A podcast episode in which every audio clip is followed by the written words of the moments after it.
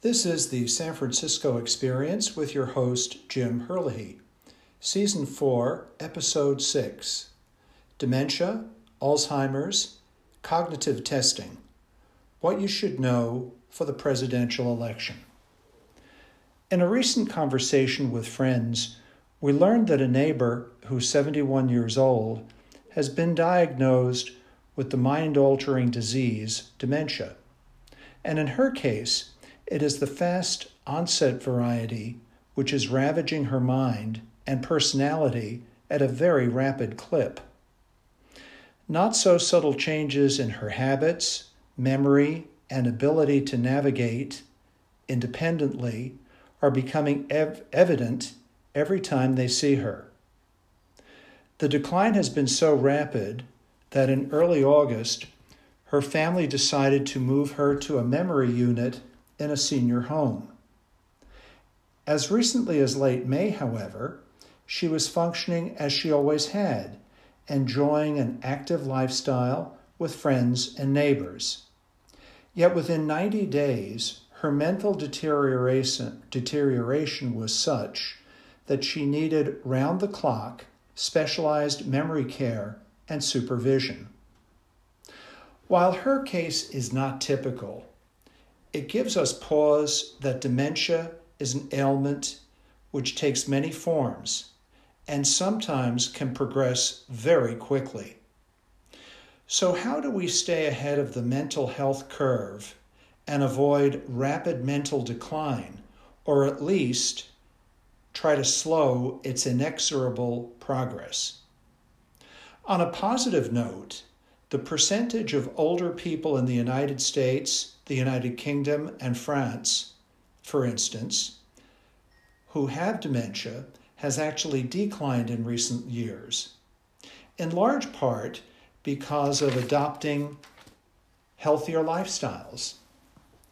However, as the baby boom generation ages, and because it is such a large demographic bulge, particularly in the West, the actual number of cases has increased as more of us are living longer and well into our 80s and beyond.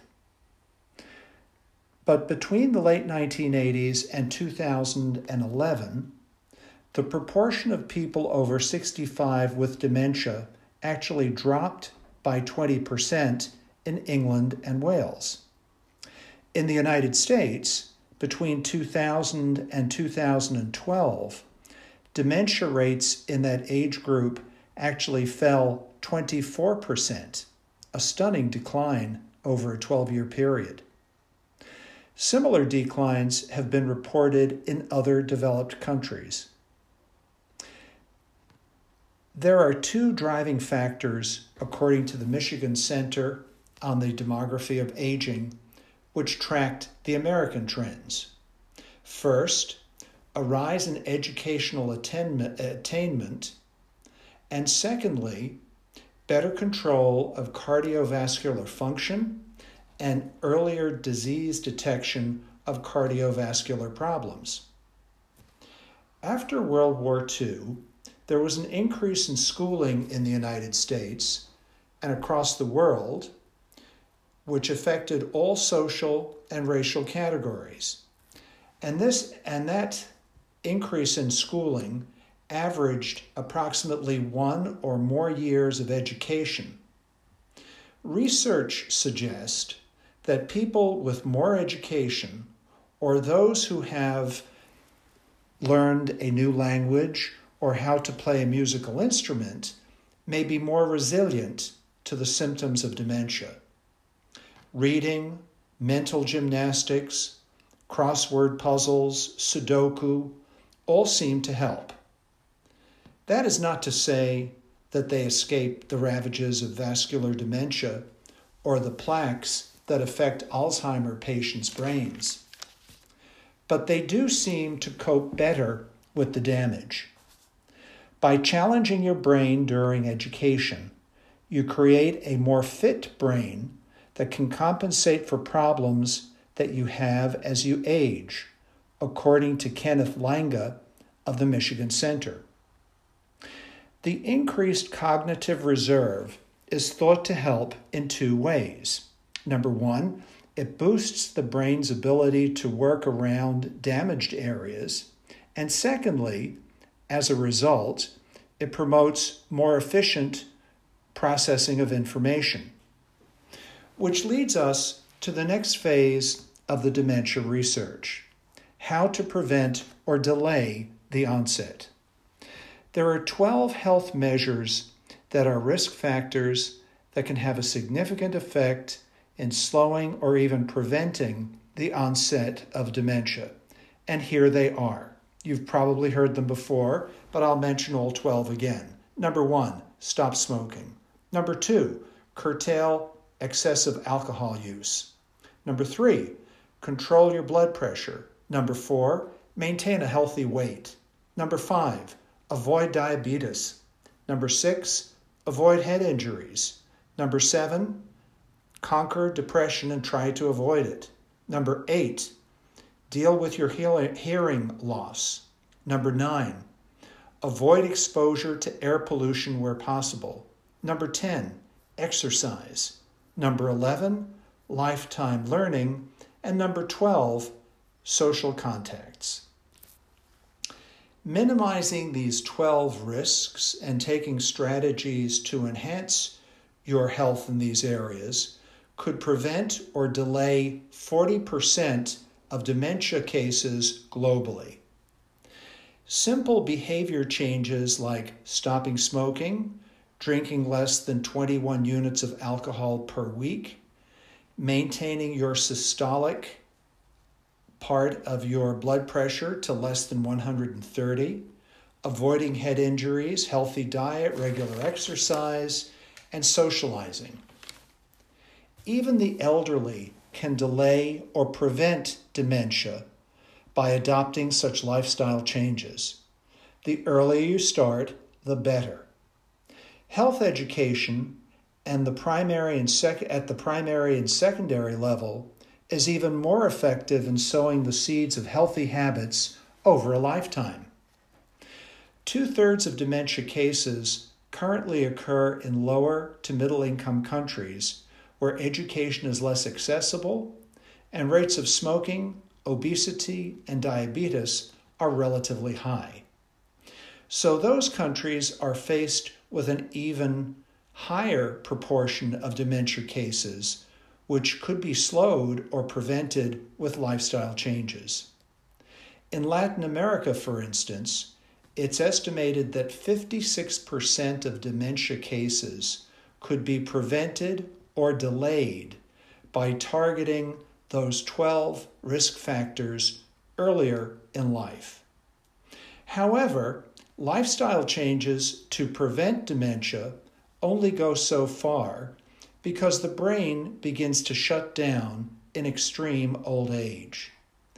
But the cognitive quality of life into extreme old age, late 80s, 90s, etc., up to 100, can certainly be managed to a higher level through the adoption of these 12 lifestyle changes.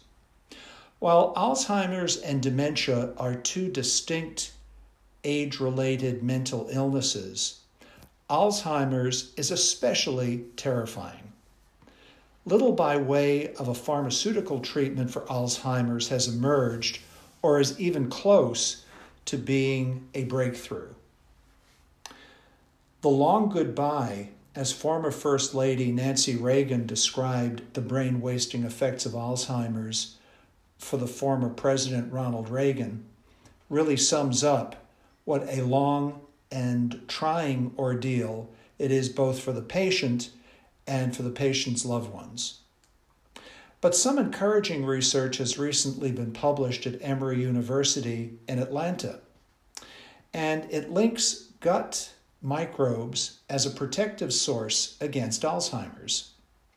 A series of experiments on mice which had been genetically engineered to be susceptible to Alzheimer's.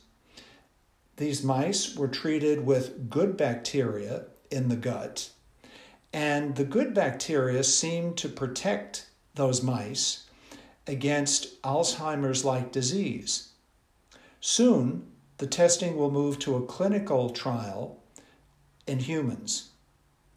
Evidence seems to support a link between Alzheimer's and gut health. Studies have shown that people with the, with the condition tend to have more pro inflammatory or bad bacteria and less good bacteria in their guts. They also tend to have a less diverse mix of gut microbes overall. That's an important data point I think that we should all be aware of that good microbial health and probiotic health in our gut can actually have a beneficial effect and a protective effect against Alzheimer's. And now this research, at least at the in the lab on mice, seems to be bearing that out. The Emory University study shows that mice genetically engineered to have an Alzheimer's like illness had more of the bad and less of the good. They were treated with a prebiotic supplement called R13, which is designed to promote gut health. The R13 treated mice were less likely to develop beta amyloid proteins, which track which travel from the gut to the brain and are very prevalent in Alzheimer's patients post autopsy. R13 has been approved for a small clinical trial in humans to see if the same effects will be seen in humans. Both dementia and Alzheimer's are brain diseases of old age. But dementia in particular seems to respond to lifestyle changes, and there's a growing body of research to support that thesis. Alzheimer's, however, is at an earlier stage of research, but the links between gut health and Alzheimer's is certainly an avenue all of us can study and even make dietary changes. Again, let's close on differentiating the two brain diseases. Dementia is a term which is used to define a group of symptoms that negatively impact memory. Alzheimer's, by contrast, is a progressive disease of the brain that slowly causes impairment in memory and cognitive function. Cognitive ability and testing has become an issue in the 2020 presidential race. President Trump recently took a standard cognition test, and he told us all about it. And in fact, he actually described some of the questions. Further, he went on and he challenged his competitor, former Vice President Joe Biden, to also take such a test. There are different types of cognitive test. Each involves answering a series of questions and or performing simple tasks. They're designed to help measure both mental functions such as memory, language, and the ability to recognize objects. There are eight core cognitive capacities which we all share and which are tested with these cognitive tests. The eight core cognitive capacities are sustained attention, number two, response inhibition, number three, speed of information processing. Number four, cognitive flexibility and control. Number five, multiple simultaneous attention. Number six, working memory. Number seven, category formation. And number eight, pattern recognition. And finally, the six item cognitive impairment test, which takes less than five minutes. There are three orientation items as part of the test A, counting backwards from 20, B, stating the months of the year in reverse, and C, learning a new address. The six elements of the cognition test are number one, what year is it? Number two, what month is it? Number three, repeat a given name and address. Number four, about what time is it? Number five, count backwards from 20 to 1. And number six, the months of the year in reverse. And finally, repeat the name and address that you repeated as part of question number three.